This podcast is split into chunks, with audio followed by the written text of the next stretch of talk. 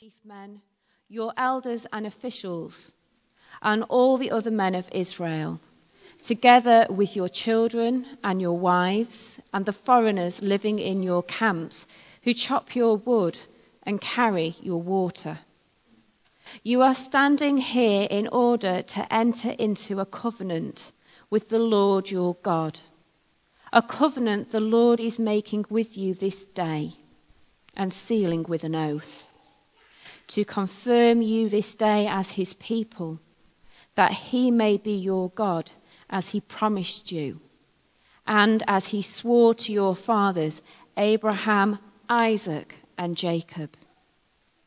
I am making this covenant with its oaths, not only with you who are standing here with us today in the presence of the Lord our God, but also with those who are not here today.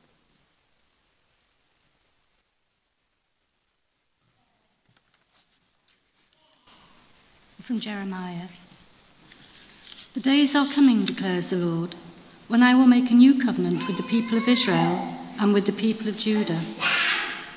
It will not be like the covenant I made with their ancestors when I took them by the hand to lead them out of Egypt, because they broke my covenant, though I was a husband to them, declares the Lord. This is the covenant I will make with the people of Israel after that time, declares the Lord.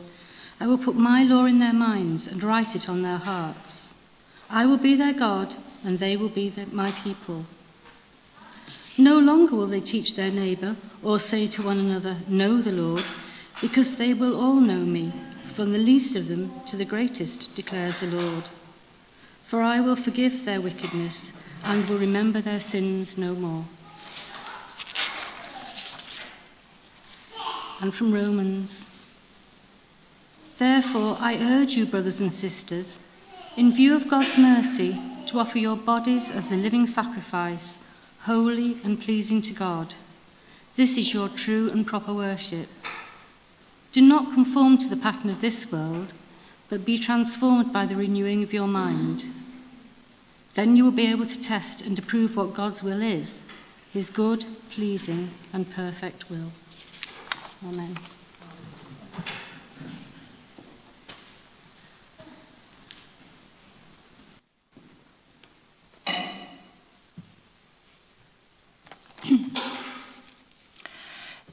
The reading is from John 15, verses 1 to 10.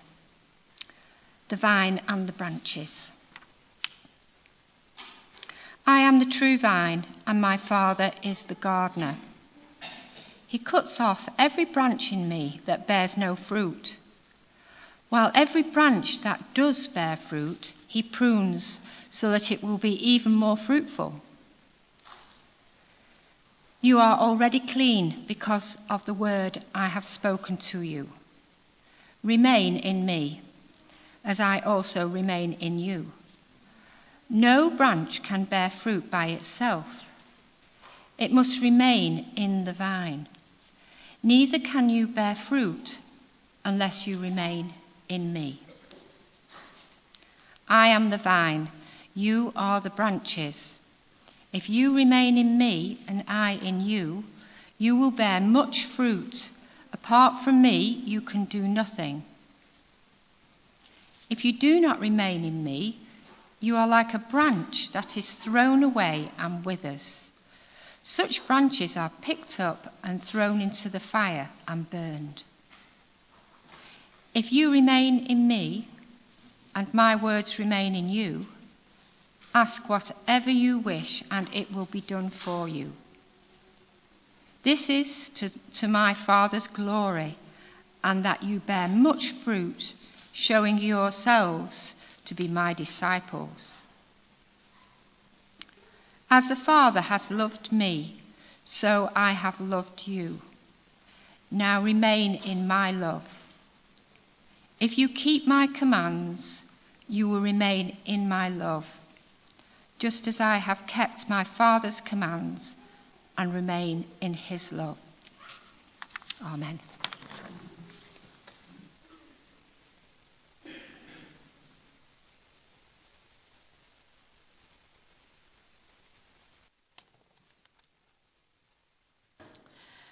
I'm not a fan of January. As one person put it to me this week, it's the month that sucks the life out of you. January is the month that my Christmas decorations are taken down and my house looks empty and bare. Outside, well, that's not much better, is it? The leaves are off the trees, the skies are grey, we have long, dark nights, and the weather is dreadful and cold. It's the month when society decides that you must look back on the past year and recognise just how awful you've all been, myself included. It demands that we make a set of resolutions of how this year we're going to be new, improved, extra special versions of ourselves.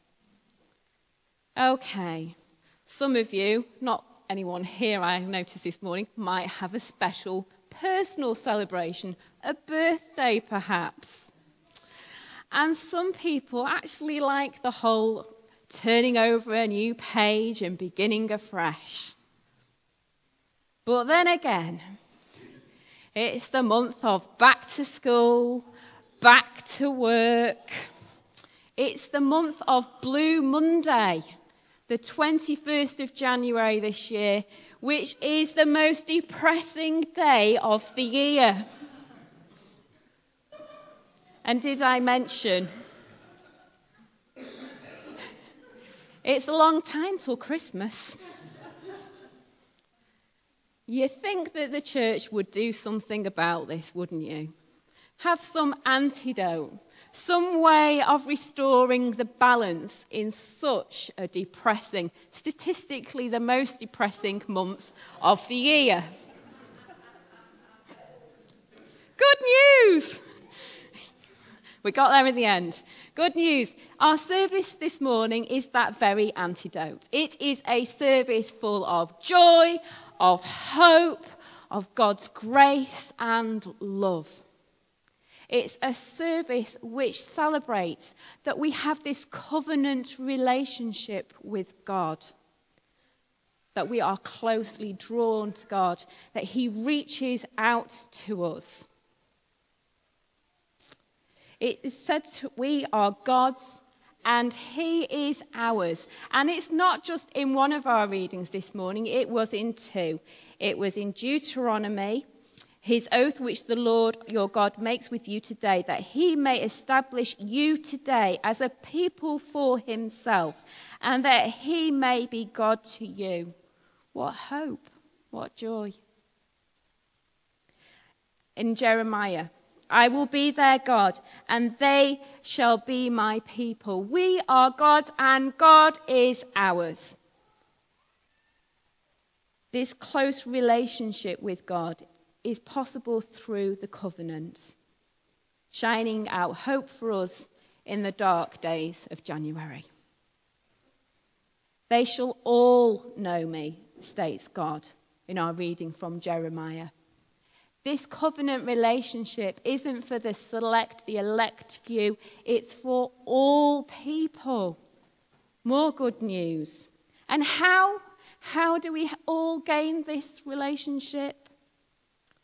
It is graciously provided by God Himself through Jesus, His life, death, and resurrection. We don't need a list of self improvements. This relationship is ours freely given. We have it already. God gifts it to us. Our service today is about claiming that relationship for ourselves. I did some research on the covenant service, did my homework because this is only the second covenant service I've ever been to. I found out that the original promises were very much like wedding vows. Hence, there should be a picture up there at the moment. Oh, there we go.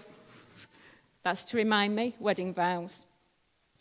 They were to enter this covenant for better, for worse, for richer, for poorer, in all times and all conditions, loving and obeying God before all others to death. Yeah, death. They seem a little bit maybe out of touch in today's world. Maybe the language isn't something that we're so comfortable with in this covenant service today.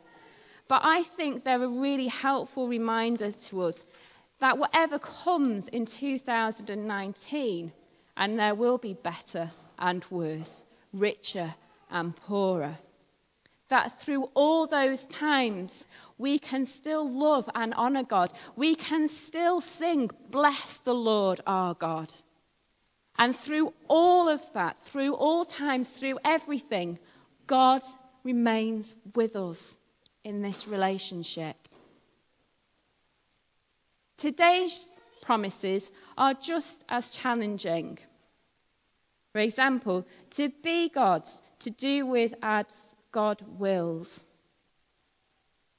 To do with as God's wills. What does that mean? Knowing God, it could mean absolutely anything.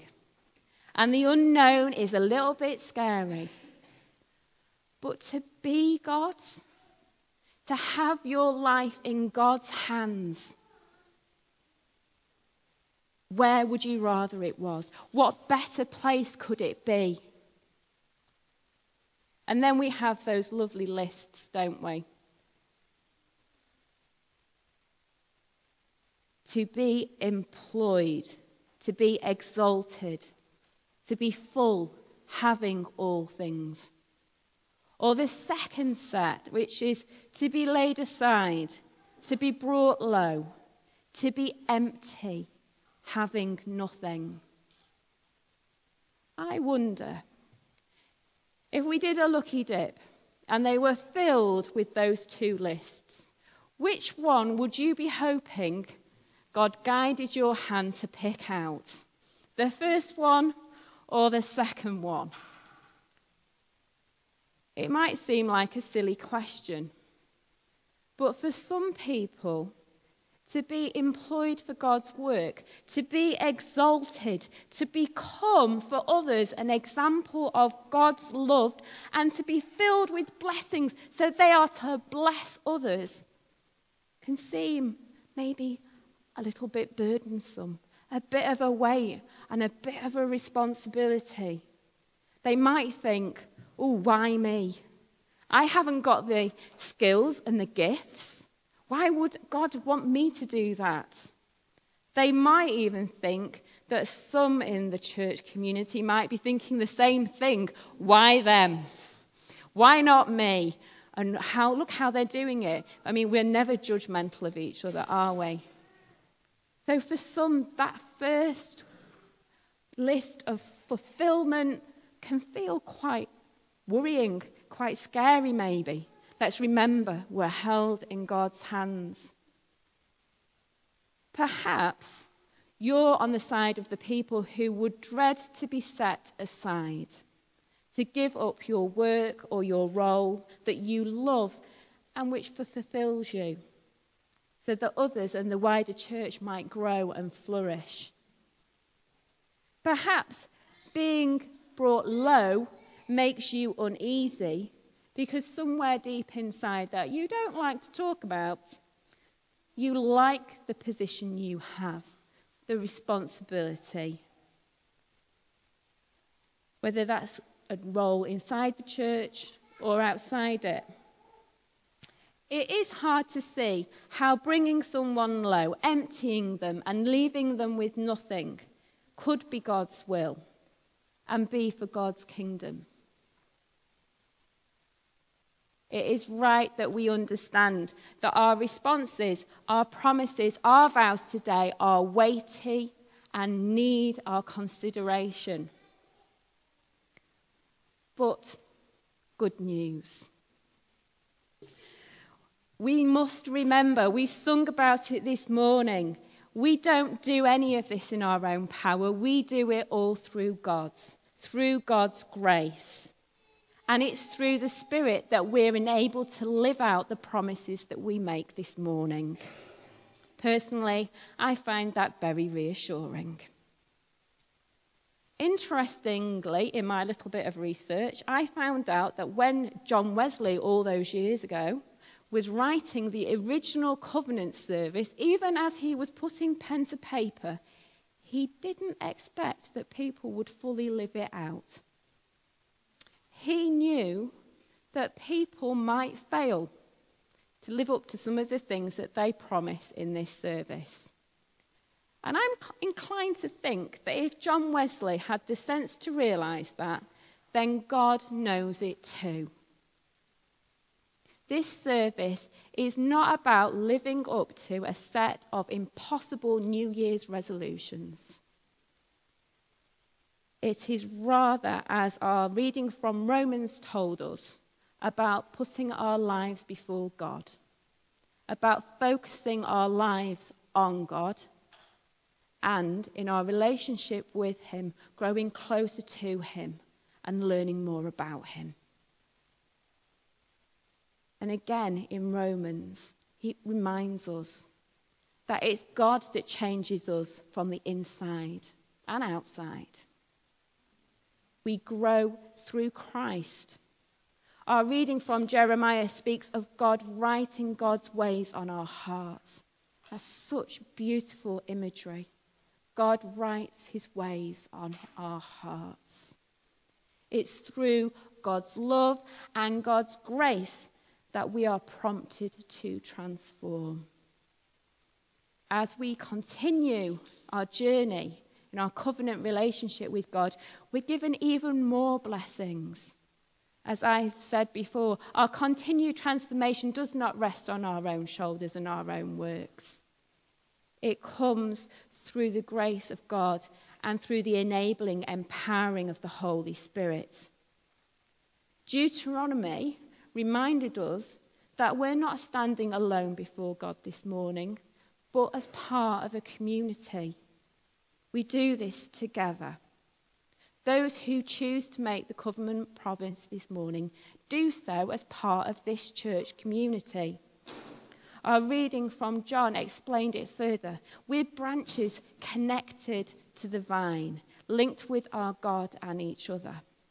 As a community, the branches together, we are connected and we can work out the implications of our covenant relationship together in our daily discipleship and living out of our faith. As we stick together with God. I think it's a brilliant service. It's not a URC one, it's a Methodist one, let's have it right. And it's a wonderful gift to all of us. It's a fantastic opportunity to take time at the start of a new calendar year to pause and to reflect and to intentionally rededicate ourselves and our lives to God. But it isn't about making a list of self improvements or planning a set of tasks to tick off in the year ahead. It's about claiming for ourselves a relationship with God, gifted by God's love, through Christ's grace, and enabled by the Holy Spirit. It's about walking with our God and growing closer to her. Amen.